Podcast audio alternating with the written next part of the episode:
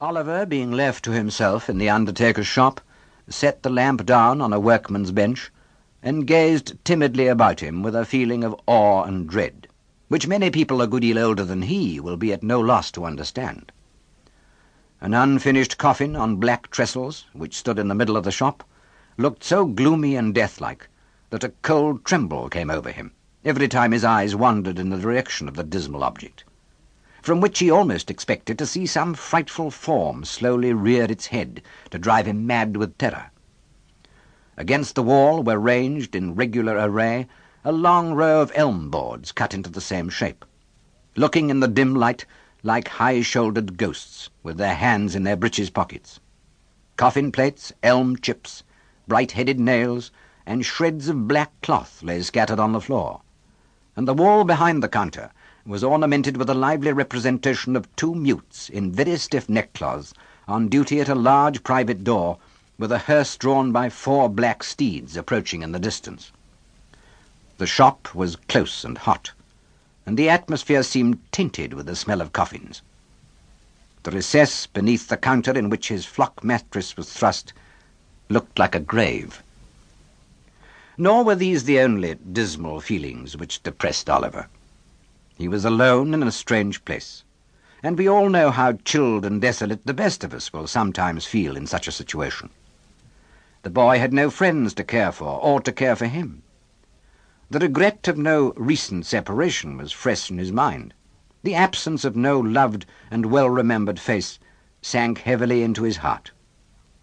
But his heart was heavy, notwithstanding, and he wished, as he crept into his narrow bed, that that were his coffin, and that he could be lain in a calm and lasting sleep in the churchyard ground, with the tall grass waving gently above his head, and the sound of the old deep bell to soothe him in his sleep. Oliver was awakened in the morning by a loud kicking at the outside of the shop door, which, before he could huddle on his clothes, was repeated in an angry and impetuous manner about twenty-five times. When he began to undo the chain, the legs desisted, and a voice began. "Open the door, will you?" cried the voice which belonged to the legs which had kicked at the door. "I will directly, sir," replied Oliver, undoing the chain and turning the key. "I suppose you're the new boy, ain't you?" said the voice through the keyhole. "Yes, sir." "How old are you?" inquired the voice. Uh, ten, sir." "Then I'll whop you when I get in," said the voice. "You just see if I don't, that's all me workers, Brent." And having made this obliging promise, the voice began to whistle. Oliver had been too often subjected to the process to which the very expressive monosyllable just recorded bears reference, to entertain the smallest doubt that the owner of the voice, whoever he might be, would redeem his pledge most honourably. He drew back the bolts with a trembling hand and opened the door. For a second or two Oliver glanced up the street and down the street and over the way, impressed with the belief that the unknown, who had addressed him through the keyhole, had walked a few paces off to warm himself.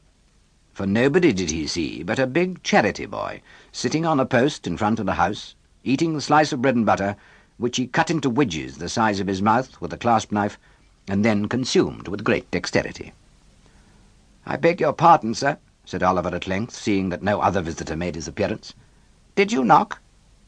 I kicked, replied the charity boy. Did you want a coffin, sir? inquired Oliver innocently.